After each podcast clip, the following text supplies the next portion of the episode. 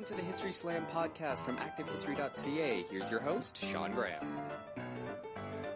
Thank you, Adam. Welcome to the History Slam, everybody. I am Sean Graham coming at you today, nearly live from Ottawa, Ontario. We have a discussion of a great new book for you today. And I just want to say off the top, though, that I, I know some folks who have had books come out over the past couple months, uh, a couple of them we've, we've featured on the show. And I really feel for them because when you have a book come out, you do a launch, you maybe do some talks, you go to different locations, and it really serves as this celebration of having the book come out. There's so much that goes into a book. The the research the writing there's just the stress that's involved. You know it's usually a, a multi-year process to get these things out. So to not have those I, I feel i feel for the folks who have had books come out and with stage three coming in Ontario later this week, uh, you know, the numbers across the country continue to look good. Hopefully, we can keep on this track. People wear masks, continue to distance, the numbers get lower, and we can start to have some distanced gatherings. Uh, you know, outside is great where we can keep distance as well, keep things safe so that the folks who have had stuff come out can really have an opportunity to celebrate the achievement of having a book released. And one of those books that I know has had several events canceled is by Alex Souchen, a military historian who has written a, a book on a topic that I think is really fascinating because every time that I've been in a class that has touched on the Second World War, there has been discussions of the industrial shift towards war production at the start of the Second World War as, as factories changed over to produce planes, tanks, munitions, whatever was necessary for the Canadian military. And very little, if anything, ever gets discussed about what happened to that stuff at the end of the war. And that is the subject of Alex's new book. It's called War Junk Munitions Disposal and Post War Reconstruction in Canada just came out from UBC Press, the hardcover. Soft cover is coming out in the fall. So I was very pleased to talk with Alex about the book, and he was nice enough to join me all the way from Kingston, Ontario. Alex, how are you today? I'm great. How are you? I'm doing well, thanks. Uh, very excited to talk about the book. Again, it's War Junk Munitions Disposal and Post War Reconstruction in Canada. And Alex, before we get into some of the content of the book, I'm just curious what it's been like for you to have this book come out in the midst of a of a global pandemic. Uh, you know, I know when the the book that I did a few years ago came out, a big part of it, of the sort of the finishing of it, when it actually felt finished, was having the launch and and having all these people around and having this event. That that felt like a moment of culmination. So I, I certainly feel for you that I know you've had to cancel a bunch of stuff uh, in the midst of all this. But what has this process been like for you?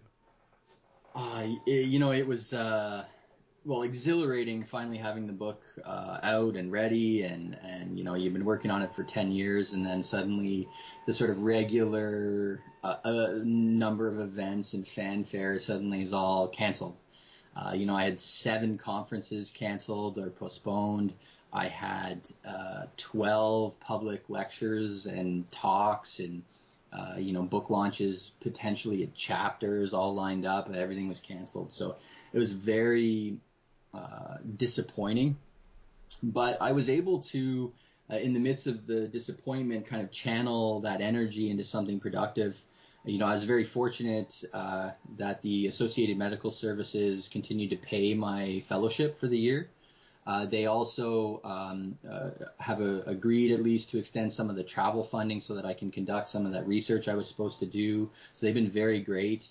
Um, you know, I don't I don't have any uh, children. Uh, I wasn't teaching sessionally, so I didn't have to you know suddenly throw everything online.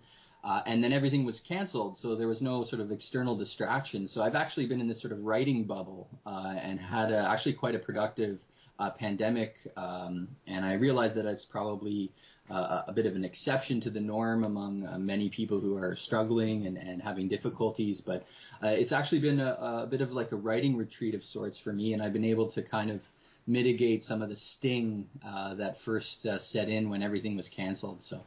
Uh, Hey, that's a great way to look at it too. And you know, you, you've sort of dealt this hand, and we deal with it the way we can, right? The be- and you know, everyone's doing the best they can. So it's it's great that you have this opportunity. And, and two, you, it, it is disappointing, but you do have the opportunity because there is a confirmed paperback version coming out in the fall. And if everything goes Yeah. well, maybe you can have some of these events. Yeah, yeah, and I mean, uh, you know, maybe people are going to have some extra sympathy for me, and, and they'll be able to, you know, uh, buy the the book uh, that they might not have necessarily bought it. Um, and yeah, you're right. There, there's a, a potential for having a, the, the paperback uh, out in, in November, and then we're going to uh, be able to do some uh, events moving forward as things reopen tentatively. Um, I have had the opportunity to do some Zoom talks and, and uh, some podcasts as well. So there's been, you know, some publicity, and, and the, the press has been really good about, uh, uh, you know, providing some discount codes for some of these events, which has been really nice as well. Yeah, because as we all know, uh, university presses, academic presses, those initial release hardcover releases aren't always the most accessible in terms of price. So it's great that they are uh, taking Mhm. advantage of that uh, and, and helping promote the book. So let's get into it a little bit. Again, Yeah. the book is all about munitions disposal after the Second World War, and this is something that fascinates me as as someone who, when I talk about either war, it's all about the ramp up, the fighting, or the cultural side of it. Never have I really given much thought to what happened after in terms of all the stuff that was built. Uh, you know, we talk about all the factories and you know the Rosie the Riveter images, images, but we never talk about what happened to all that stuff. So, how much stuff did Canada have at the end of the Second World War that it had to then decommission or dispose of? Yeah, so that, that's actually a really interesting point to make because uh, not a lot of people do spend uh, time thinking about the, the sort of life cycles of objects and assets. Uh, there, there was a tremendous amount of assets left over now. By comparison to, say, the Soviet Union or the United States, Canada's disposal problem, as I uh, label it in my book, uh, was small by comparison, but still quite significant because the population was never going to be large enough to absorb all of the remnants of the war. Uh, so you're looking at like a phenomenal amount of uh, production. So there's a tremendous output in radios. There's a tremendous output in uniforms. There's a tremendous output in chemicals and explosives. Uh, Canada produces about 800,000 military pattern vehicles. Not all of them would be uh, available for disposal, but certainly a large portion. Uh, there were tons and tons of aircraft. You know, Canada had the third largest navy at the end of the war, or, or up there in terms of its its uh, navy component at least. And then there's a huge retrenchment that takes place. So Canada gets rid of all of its corvettes and large number of destroyers. So there's just a tremendous amount of assets left over, and we haven't even gotten into like the built landscapes or the real estate uh, or anything like that, um, that that's left over. And it, it is all, of course, amassed uh, by the the government through the Department of Munitions and Supply. And so a large portion, if not the, the entirety of it all, had uh, um, been procured with, with a good chunk of public money or you know amassed through victory loans and, and uh, taxes and things like that. And so the there was a desire among uh, you know ha- CD Howe and uh, his staff within the department to make the most of it. Uh, they understood that if they did not control disposal uh, in a way that uh, could at least mitigate the flood of assets that would be entering the marketplace, uh, they would set up a very difficult situation for economic recovery because it would lead to price deflation uh, among the uh, price of new goods. So, for example, and, and, one of the examples I use in, in a lot of my public talks uh, is uh, about typewriters. So, the government, in expanding uh, its bureaucracy during the war, required a tremendous amount of typewriters. And when the war was over, all this extra office supplies, as the government was retrenching and certain, uh, you know, elements of the military would no longer need these uh, typewriters, there was a big worry about a flood of typewriters undercutting the price for new production in the post-war period.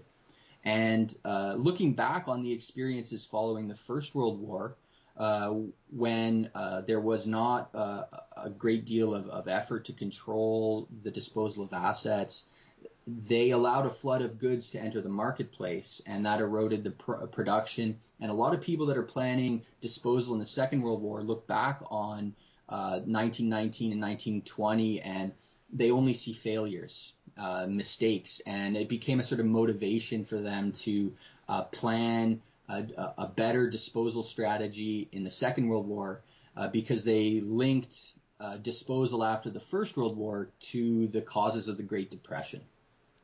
Well, I, find that really fascinating because at the time, again, this is sort of the way it's been framed to me, and I'm certainly not an expert in this, but you have so much of manufacturing production being geared towards the war that how long would it take for factories and companies to repurpose what they were doing to a more straight commercial model and mm-hmm. would the the the flooding of a market with surplus military goods really hurt that because you know just I'm I'm just wondering about that transition of towards back towards the traditional commercial consumer marketplace and the need for time for companies to do that within their factories would would there be that much of a, problem to put out these used goods, these surplus goods, while companies re re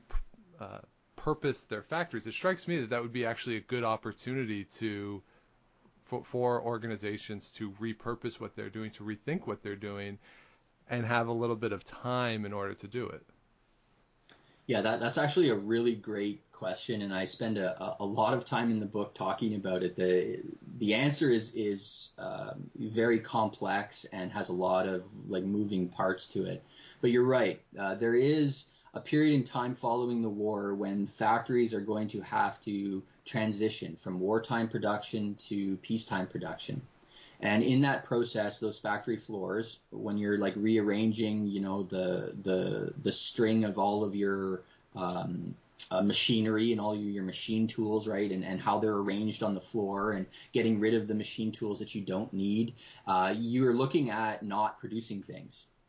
So uh, there was an expected gap in production that was going to take place, and the policymakers involved in disposal, as well as some industry officials, realized that uh, the surplus goods could be sold inside that gap. That that was the sort of like window of opportunity when the market would not necessarily have a lot of new goods available, but that there would be this a flood of secondhand goods that they could sell. And so what the government does, uh, it creates uh, an organization known as the War Assets Corporation. Today it's GC Surplus.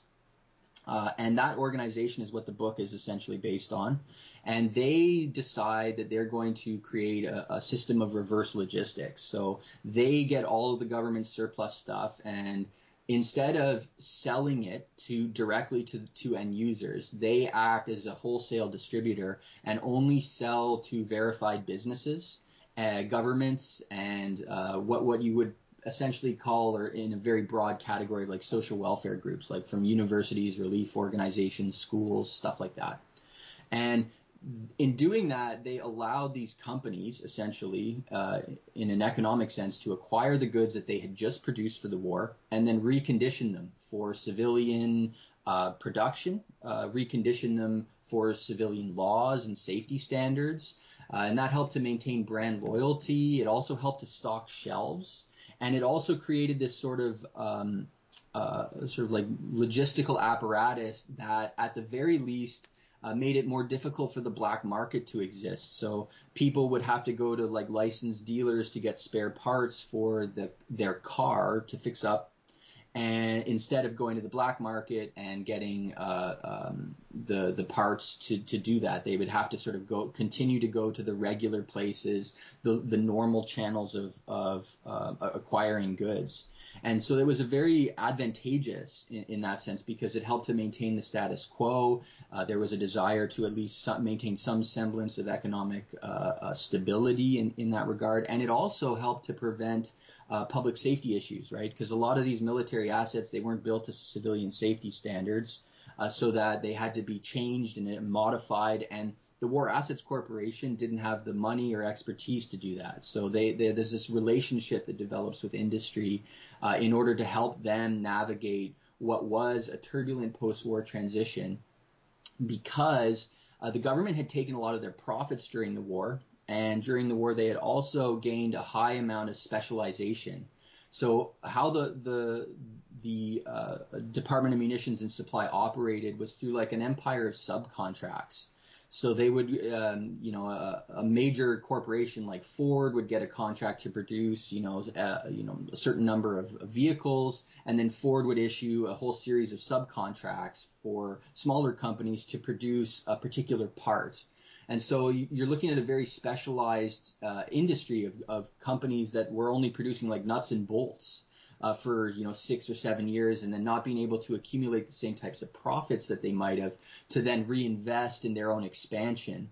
And so the government realized that they had to ga- give certain favorable incentives to businesses to help them adjust, but also that they had to give them, um, you know, things that they could, you know, practice on and and recondition and and sell in the interim while they're rearranging their factory production. So it's it's actually quite a very complex question. Uh, and and also a very insightful one uh, to ask, given the, the significance uh, of it towards uh, uh, the post-war period and the recovery that takes place. Well, I'm curious to how much of this relationship then between the government and the manufacturers is one based off of need and necessity, and how much of it is the government almost imposing a form of asset management. You know, how eager were the was business, was industry to to engage with the federal government with these programs, or was it more of a we're telling you to do this kind of relationship? So um, it's actually the other way around. Uh, mm. Businesses are some of the first people uh, or first groups to realize that there was going to be a, an issue at the end of the war. Uh, in uh, let's say like late 1943, uh, there the war economy hits its peak of production essentially, and right as they're reaching their peak of production, businesses realize that they were eventually going to have to compete against their surge in production in the post-war period, and they actually looked to the government to provide the answers. And it, at the time, uh, Howe and all his officials are uh, not really interested in thinking about what's going to happen after the war when the war still has to be fought. And so they uh, are, are, resistant at first, but as the war develops, they start to realize that they're going to need to address this issue. The business lo- lobbying, at least, um, uh, sort of propels a decision for the government, and they actually work together quite uh, uh, significantly. So, a lot of the officials that occupy the War Assets Corporation Board of Directors, they are dollar a year men uh, that were involved in the war economy, but also businessmen uh, that were sort of loaned to the government for the duration of the war.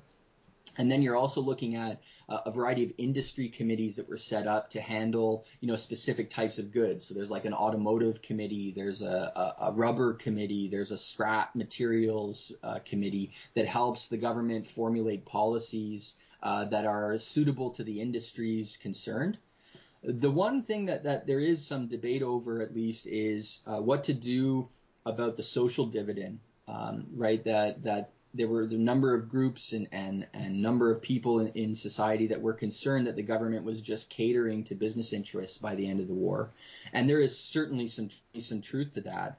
Uh, but at the same extent, they did establish a, a priority um, uh, plan uh, where you you could get a priority designation if you were uh, another federal department, if you were a provincial or local government, and if you were some type of uh, public tax body like that, that um, not, like a public body that got tax money. So school boards, for instance, hospitals, uh, they could uh, submit a claim to the government, and before the government sold assets to companies, they could redirect them towards these institutions so that they could, um, you know, support reconstruction, support social welfare policies. And you're looking at like left wing progressives and lobbyists on that side of the political spectrum helping to create those types of policies. Uh, and it, it, for the most part, it succeeds. And there's a number of examples I can offer you uh, to explain that. And, and, and I talk about that actually at length in chapter five. it, it is a relatively successful policy, but it does inhibit um, the sort of straight line uh, uh, disposal through corporate channels, and, and you're looking at the right wing and um, businesses not being very thrilled at the prospects of having to share some of these uh, leftover goods. Well, one of the things that, that strikes me as you're you're discussing that is, you know, if businesses have this concern and are a part of this process, one of the narratives that again emerges, and, and again somebody who's not an expert in the field, is that one of the reasons that the North American economy does so well, particularly the manufacturing economy, does so well after the war, is that Europe is destroyed right? Western Europe is in tatters. They don't have a, a manufacturing base.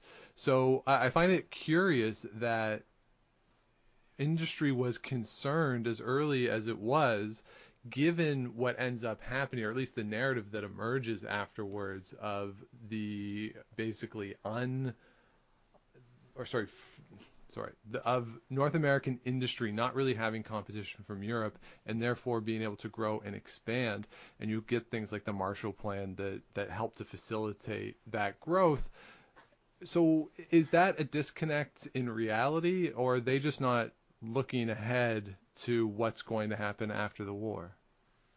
Well, they don't know that things are going to occur the way that they did. Um, they there's certainly a turbulent post-war transition that does not create prosperity uh, immediately. Right. Uh, the 1945 GDP uh, um, is is about just under 12 billion, I believe, and the 1946 one is stays roughly the same. So there's actually quite a bit of, of uh, issues. There's a lot of strikes and tension and unrest in, in the North American economy. It doesn't sort of uh, get itself up and running until later in the into the 1940s. I, I at least I would argue. Um, and I guess uh, in the in the middle of the war, they're they're concerned about about the post-war period. They're concerned about the return of, of the Great Depression. That's the big thing that that's overarching uh, all of these discussions. They, they are terrified that um, a, an inevitable uh, wartime boom will lead to an inevitable post-war depression worse than the 1930s, and no one wanted that to happen again. So I think that that's the big motivating factor. Uh, and uh, a lot of the things that the government does uh, that are you know outside the scope of the book, but also within the scope of the book, are geared towards um, making sure that that Great Depression or that second Great Depression doesn't happen again. And and that seems fair. I mean, you know, people of of our age will talk about their grandparents who lived through the depression, you know, in the 2000s still not wanting to make long distance phone calls, right? Like that mm-hmm. the the the long-term ramifications of living through the depression certainly affected how people thought about money and it's it's curious to live through this moment too of how people younger people than us you know who are sort of in their formative years how this particular event will have a, the impact on them long term, and if it will, you'll see sort of the same thing as what happened to people during the Great Depression. It's sort of a curious thought experiment. Mm-hmm. Yeah, so, definitely. I think I think our grandkids are going to look at us when we're um, washing off the grocery bags, uh, you know, ten years from now, because that's the the uh, the new habit that COVID's created.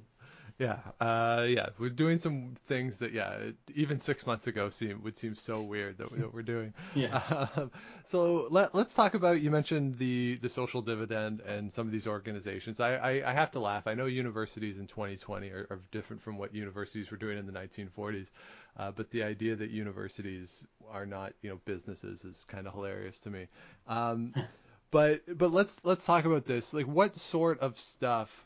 Would be of benefit to some of these groups and you know th- there's certain things that obviously they would not be able to use and, and i do want to talk about munitions in a little bit but what type of, of objects that are being created for war use would be of great benefit to these organizations and what would prevent them from having uh, an adequate supply of them prior to the war?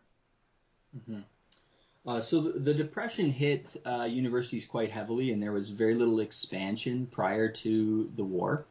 And uh, I, I, believe the number of students roughly in 1939 was uh, around 35,000 in universities in particular. Uh, in 1946, uh, the universities took in something like 35,000 veterans. one of the most successful rehabilitation plans and programs that the government organized was um, involved in the Veterans Rehabilitation Act, and that uh, provided educational benefits to a variety of veterans. So you're looking at like um, close to 100,000 to 150,000 or so veterans who took up the government on that.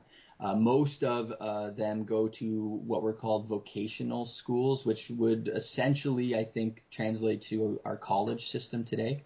And there they, they were able to take their tactical training as, you know, en- engineers, mechanics, radio operators, administrative clerks.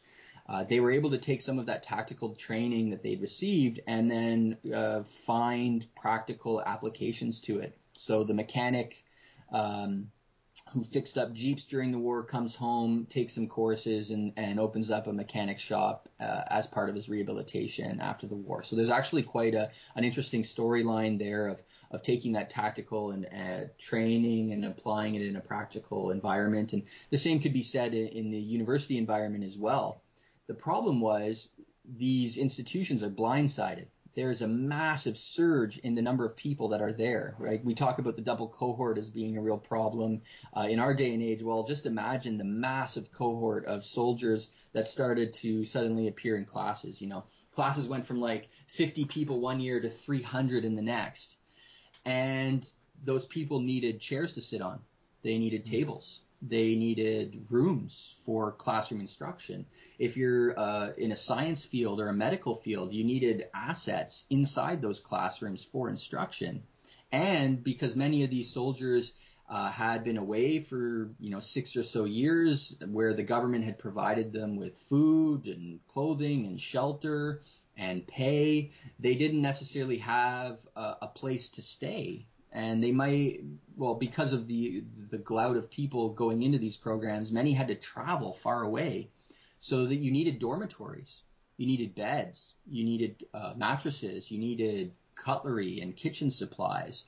And of course all of these things the government had because the military had acquired them for training purposes during the war and so there's this actually kind of ironic story where the veterans, having just finished their six years service, uh, sleeping on uncomfortable cots in, uh, you know, army huts for most of the war, go off to the university for the better post-war life, and then realize that they're sleeping in a dorm that is the army hut on the army cot on the bedding that they had just thought they had gotten rid of. And that is exactly what happens because these universities start buying up all of these assets in order to provide dormitories, in order to provide classroom instruction. Uh, there's some really interesting pictures that I have of, of um, some of these army huts being installed actually at UBC. Uh, and uh, yeah, so there's a really, like I said, a, a social dividend here is because these universities are just uh, blindsided and they need these assets to uh, help rehabilitate the uh, veterans of the war. I mean, you could make a case that some university dorms today are probably less comfortable than that. You know, in my hmm. experience, yeah, not the worst yeah, thing in the world. Yeah. yeah, yeah, yeah. That's that's for sure. And, and I guess uh, uh, as an extension of, of my answer to that question too, uh, you know, universities are not the only ones that profit because you're looking at like the Red Cross and other relief organizations that are taking the the same types of things and then selling them abroad uh, to help with that devastation in Europe and Asia. So right. Right. there's there's a lot of things that are going on there. Yeah, and in terms of like vocational schools and, and that side of it too, I, I think of the airline industry as one that sees remarkable growth, not only because of the technological improvements in aviation during the war, but also now you have all these people who are trained to fly, who mm-hmm. want to continue to fly, and, and certainly the airline industry expands in part because you have pilots that you don't really need to train. So mm-hmm. I, I, I do see that it's not just a case of recycling or reusing stuff, but also the skills that people have can be seen as part of this process, I would imagine. Yeah, very, very, very much so. And I would also venture an argument, and, and I, I make this uh, um, in chapter six of the book, where uh, the the generation that survives the Great Depression and the Second World War is is as thrifty as they were creative, and they have the a very important skill set uh, that uh, enables them to like tinker and renovate. They have a mechanical proficiency uh, that I, I, don't know if existed in a previous generation or a generation since that enabled them to make their own success. I think that's that's certainly um, a theme to, to, to talk about more. And and you're right. Like a lot of these pilots, they get together after the war, and uh, in some cases they submit these plans to government to buy a whole series of surplus planes to open up new airlines across the country. In other cases, you're looking at Air Force veterans who get together, they make a company that uh, it, their entire business is taking apart aircraft and using the parts to build new things like uh, um, wheelbarrows and uh, other types of like mechanical levers and, and forklifts and other things like that that they're they're operating. A wheelbarrow with an airplane wheel would be the greatest wheelbarrow in the, the history of wheelbarrows. Yes. Like they that, they uh, they actually found that the tail wheel of most aircraft was highly suitable to be a replacement on wheelbarrows. Wow. yeah. Wouldn't that be too heavy? I, I, realize I'm thinking of it in terms of modern airplanes, but that would be heavy to push around. Uh, I suspect so, uh, but maybe that gave the thing balance. Um, I, am I'm, I'm not exactly sure about the, the technical specifics. I haven't really thought about that, but you're you're right. I imagine that when you're you're taking uh, um, uh, a piece of technology and applying it to a secondary or tertiary function, that there's going to be some relative inconvenience involved. So. Right. Right. Uh, so, so I, I, do also want to talk about munitions. Uh, it, it's all well and good to take, you know, planes, cars, typewriters, and repurpose them for public use. A little harder, I would think, to do that with bullets and bombs. So mm-hmm. l- let's let's get into this because my what what I would have pushed for as someone who is largely irresponsible is let's all go out into a very isolated part, like a desert somewhere, and just blow all this stuff up. It would be fun. It would make a loud noise. Let's do that. Uh, but what what was the actual approach of people who are responsible to deal with the amount of munitions that were left over? Um, ironically, they did do that. Uh, they would uh, put um, the, the, the British Navy put about 6,800 tons of high explosives uh, into the German fortifications that were on Heligoland Island, which is located in the North Sea, and then they blew them up in uh, April of 1947. And I, have seen the video; it, it, looks like an atomic bomb goes off. It's just right. a massive uh, explosion. Uh, but that's only 6,800 tons in some small corner of the world when the, the, British military is estimating there's a 1.2 million tons surplus just in the United Kingdom. Canada has a, a, a huge amount of leftover assets. The Americans are even huger amount of material spread across the world. Uh, so they do do these these controlled detonations. They do burn um, a variety of, of the uh, compounds like trinitrile and cordite. They do set these massive fires, but you're looking at toxic smoke. You're looking at air and soil pollution. Uh, and in some cases, when they're you know burning mustard gas in Germany, uh, they realize that, that they're they're going to have to evacuate entire towns and villages because they're just like blanketed in this toxic smoke and other things like that. So they do do these massive uh, explosions and things like that. But with these controlled detonations, it's actually quite difficult to orchestrate because you need a, a, very large logistical network. So in order to get rid of the, the scale of explosives and make it uh, you know worthwhile to detonate that amount, uh, you need a rail network. So moving something to this remote place was going to actually be very difficult because in in order for a rail network to exist, there had to be a certain you know industry, there had to be you know a, a pre-existing presence of people in that area, and you need a lot of space, right? Uh, Canada built uh, during the war about 144,000 tons of TNT. And if we were to put all of that in one location and blow it up in one go, uh, that would be equivalent to about eight Hiroshima-sized uh, detonations. Wow. So, yeah, so it, it, it's a big problem to, to, to get rid of these assets, uh, as you explained. Uh, and then on top of that, you're not going to be able to bring it all in one go. So you're going to need a storage site with probably armed guards. The storage site needs to be lightning proof so that no, no accidents happen prior to uh, the uh, detonation. And so, like I said, that there's all these you know questions and, and logistical issues that need to be sorted out, and they are. Uh, you know, the military uses you know incineration, controlled detonations um, whenever they can. Uh, but for the most part, they realize that the most straightforward and efficient way of, of getting rid of some of these assets, especially the, the dangerous and more volatile components, uh, was by throwing them in the oceans. Uh, and so a lot of my research since uh, I finished the book and, uh, has been uh, into examining the history of underwater munitions, uh, which is a, a, really troubling and, and um, you know sometimes terrifying uh, history where you know millions of tons of conventional munitions, um, you know tens of millions of tons of, of chemical weapons are thrown into the oceans um, after the war, after both wars for that matter. Uh, and they're still there. They're down there corroding away. Um, you know, there's an energetic danger. Uh, some of these assets can wash up on beaches and, and injure, uh, you know, beachgoers and tourists. They impede offshore economic development. Fishermen can catch them in their nets. Uh, you're looking at wind farms being uh, problematic. Uh, you know, digging down into the seabed. Pipelines are also an issue.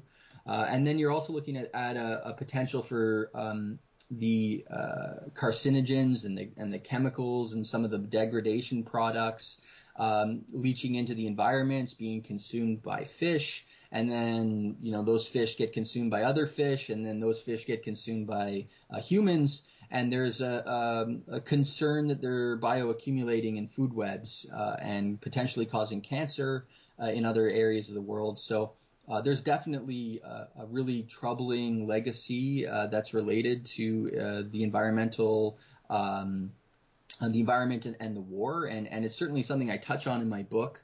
Uh, but it's also been the, like I said, the uh, sort of, um, you know, the main thrust of my research in, in the last few years. You mentioned earlier the industry was concerned about a depression because of the First World War. So here we have that's an example of people leaning on the post First World War experience to try to govern and direct what's going to happen after the Second World War. After the First World War, you have environmental concerns in Belgium and France. You have places where you know, water can't be drunk, for instance. So why are people not using the same logic that they that some of these industrial leaders were working on the environmental side of it? I mean, the the stuff that they're using didn't get any better in terms of what it would do to the environment. So why was there not a similar push, or maybe there was, and people just they didn't just listen to them, uh, to redirect the efforts away from what was happening after the First World War into finding a more responsible way to dispose of some of these items? Well, there's a, a variety of, of, factors that are kind of pushing against um, uh, changes from how they address things after the First World War. So, following the First World War, there's a number of scientific investigations that are conducted into the environmental impact of TNT and other uh, aspects, uh, or sorry, other uh, chemicals and, and explosives and things like that. And the results came back inconclusive. Uh, and that inconclusive and uncertainty uh, tended to favor uh, politics. And so you had political and government leaders that could then step in and sort of uh, uh, define what was known as acceptable risks, uh, define the thresholds for introducing pollution into marine environments. that and the scientists didn't mobilize a, a strong defense, mainly because uh, the results were uncertain, and there were views of the world as being, um, you know, something that cannot be disturbed by human action. That the natural environment was too stable, Uh, so that the, some of these prevailing assumptions that existed at the time uh, uh, conditioned uh, disposal strategies. And following the Second World War, some of these lessons were taken up, um, and the environmental issues that were related to disposal uh, were kind of lost to institutional memories. So they kind of repeat the same mistakes because they didn't necessarily realize what they were doing um, uh, would uh, uh create the, the sort of difficulties and dangers at the time. And on top of that, they, they had a lot of things uh, on the go. There was a lot of issues that were prying at their time. And disposal is always something that we don't, uh, as a population, I guess, we don't spend a lot of time thinking about. You know, when we put the garbage at the curb, that's about the end of our interest and concern for what happens to it. And you could make the same sort of general argument that officials were cons- weren't as concerned about what would happen to all the leftover stuff as they were about the new technologies that were appearing, the new political landscape, uh, the new international order that was being formulated. That they weren't as necessarily concerned about what to do with the old stuff. And the the most straightforward uh, way of dealing with it was, um, you know, thinking about what had happened after the previous war and then just mimicking the same methods. And that's essentially what what happens after both wars. And on top of that, you're also looking at, at a variety of, of places like dump sites that had already existed, uh, you know, after the that were created after the First World War and already in existence in the Second World War. So it was very easy to just say, oh well, we'll just put the munitions in the same spots.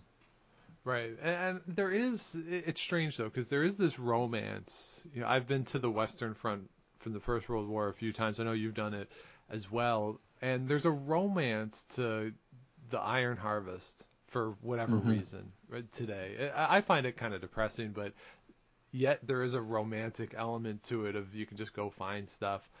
But you know, I realize the ocean is a big place, and I, I can see why people say just put it all in the ocean because you know for hundreds of years you'd filter everything into your waterways.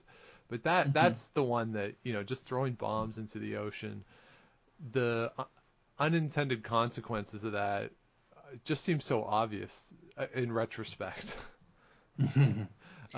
you know, uh, I and I agree with you, but when you, you get down and you start looking at the context of these decisions, um, the ocean floor was as inaccessible as the moon.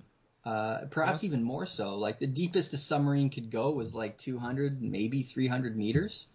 Um, you know, no one had, uh, you know, gone to the deepest ends of the oceans. Few people understood uh, the, um, you know, the oceans, uh, you know, the, or the science of the ocean at the bottom of the uh, seas, and um, you know, uh, scuba diving, you know, professional and recreational didn't really exist. So the chances of recovery were very low uh, as long as you ensured that they took place in designated areas that were outside of fishing uh, zones, uh, which is uh, essentially what transpires. And the government departments that are responsible for the fisheries and, and uh, uh, oceans, they approve these decisions because they, they they believe that dumping is going to take place in these specific locations, and for the most part, they try to uh, but um, they generally uh, dumped while the ship was in motion, so that these locations are actually these dump sites are actually quite spread out over time. And so, yeah, you're right. There's a lot of unintended consequences that come out uh, because you know what gets written on paper isn't always what transpires in practice, and and there's a lot of issues that that develop out of that. Right. Uh, how successful would you say these programs were for Canada? What percentage of stuff were they able to actually successfully uh, dispose of, whether that's selling it off, recycling it, using it for these social dividends. You know, mm-hmm. like how how would you assess the success of the post-war disposal of the military items? Yeah, that's a, a difficult question to to answer, and I would uh, state that it's very successful, but it's also very not successful. um, if, if that's a, an answer, you can't, you can't take it, both sides, Alex. Come on. um, well, let's say it, it, depends on the asset involved. um, because there are some assets that are highly reusable uh, that are put to very good uses after the war. Uh, there's also a, a, lot of assets that are um, sold to be disassembled, and then in being disassembled, they're put to multitudes of different uh, uh benefits. So I think that there's a, a really sort of storyline of, of success that surrounds you know this reuse and reducing and recycling that takes place. Um, that there is a certain level of sustainability that is uh, created within the post-war economy as people are adjusting to uh, a shortage of new goods, but still wanting that material opulence that they kind of expected to have in the post-war period, and then being able to do that by acquiring surplus goods. So I think that there's actually quite a success story involved in that. Um, but at the same extent, the the disposal strategy and the reverse logistics involved were were designed to uh, support the status quo.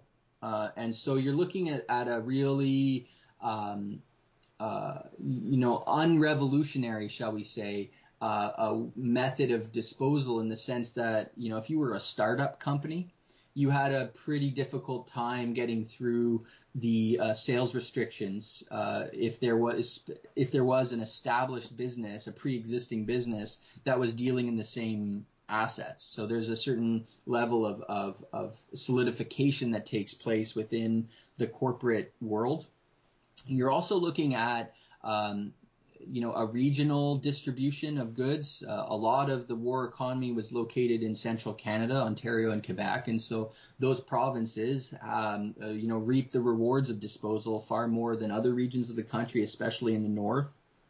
And then you're also looking at, at a variety of groups and minorities in Canada who may not necessarily have had access to um, uh, surplus channels, and, and, you know the the sad story of, of the the Japanese Canadians who are of course you know suffer uh, you know horrible um, um, you know dispossession of all their goods and are forced to live in in um, you know in, internment camps throughout the war.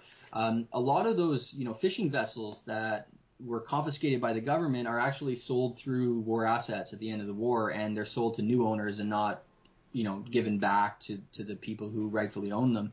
And so there's a certain level of, of compounding um, that takes place, uh, the you know the, the compounding of the dispossession uh, that takes place across Canada that, that's really problematic. Um, and and then on top of that, you're you're looking at, at the massive environmental contamination that that continues not only um, on, underwater, but uh, a lot of the training grounds and a lot of the war factories were b- placed on expropriated lands, and a lot of that land actually came from indigenous communities uh, and you're looking at uh, you know unexploded ordnance being a really huge challenge for some uh, groups across Canada. You know, you, you spoke of the iron harvest in uh, France. Well, there's iron harvest in Canada that are all related to training operations because at the end of the day, Canada's most important contribution to the war was its space. Uh, we became a, a proving ground for um, you know air uh, for airmen uh, in the British Commonwealth Air Training Program, and we became a proving ground for military forces going overseas. And in becoming a proving ground, you needed space for training. You needed weapons ranges. You needed to test uh, uh new weapon systems, some of which were duds. And you're looking at a lot of unexploded ordnance uh, originating in you know the Okanagan Valley, um, you know, and, and in other places uh, in Ontario even. Uh, so you're looking at, at iron harvest in, in Canada as well, and, and these sort of compound the legacies uh, uh of the war and uh, those negative legacies, I should say. Um, and so, yeah, like I said, it's, it's a hard question to answer because I see a lot of positives and productive elements, but then there's also these sort of drawbacks that kind of keep me from saying, uh, you know, it was an unmitigated uh, success which is why people should go read the book because it's a, a complicated yes. question. So, uh, where can people get the book, and where can people find more about your work? Uh, uh, well, they can uh, find more about my work. Uh, I've, I've, certainly I've published in some uh, scholarly journals. there's a, an article that's specifically on underwater munitions in Canada's dumping program. That's actually in an open access journal, Canadian Military History. Uh, you can also get the book uh, at uh, UBC Press directly. Right now, the hardcover is the only one that's available, but the soft cover will be available uh, in uh, November. You can order it on Amazon, uh, and um, I have a number of blog posts that are out there too, some with active history as well. So there's definitely no shortage of places for people to to learn more about this important subject. Yeah, and we'll certainly link to a bunch of stuff with the post associated with this podcast. Uh, so if you just head over to Active History, we'll link to a bunch of stuff as well to find Alex. So again, the book War Junk, Munitions Disposal and Post-War Reconstruction in Canada. Alex Souchen, thanks so much for joining me. Yeah, thank you so much for having me, Sean. So there you have it, my discussion with Alex Souchen. Of course, my thanks to him for joining us. Again, the book is War Junk, Munitions Disposal and Post-War Reconstruction in Canada. You can get it from our friends over at UBC Press. Hardcover available now. The paperback will be released in the fall, but you can pre-order it now if you want. So that'll do it for this week's episode. Thanks everybody for listening. If you have not yet, please do subscribe to the show wherever it is you get your podcast. Give us the likes, the ratings, all that fun stuff. Keeps the show going, helps other people find the show. And of course, if you have any ideas, thoughts on the show, you can get in touch, historyslam at gmail.com. And you can follow me on Twitter at the Sean Graham. So we'll be back with you again next week with a new episode. But until then, if you're out and you see Enrico Palazzo, please say hi for me.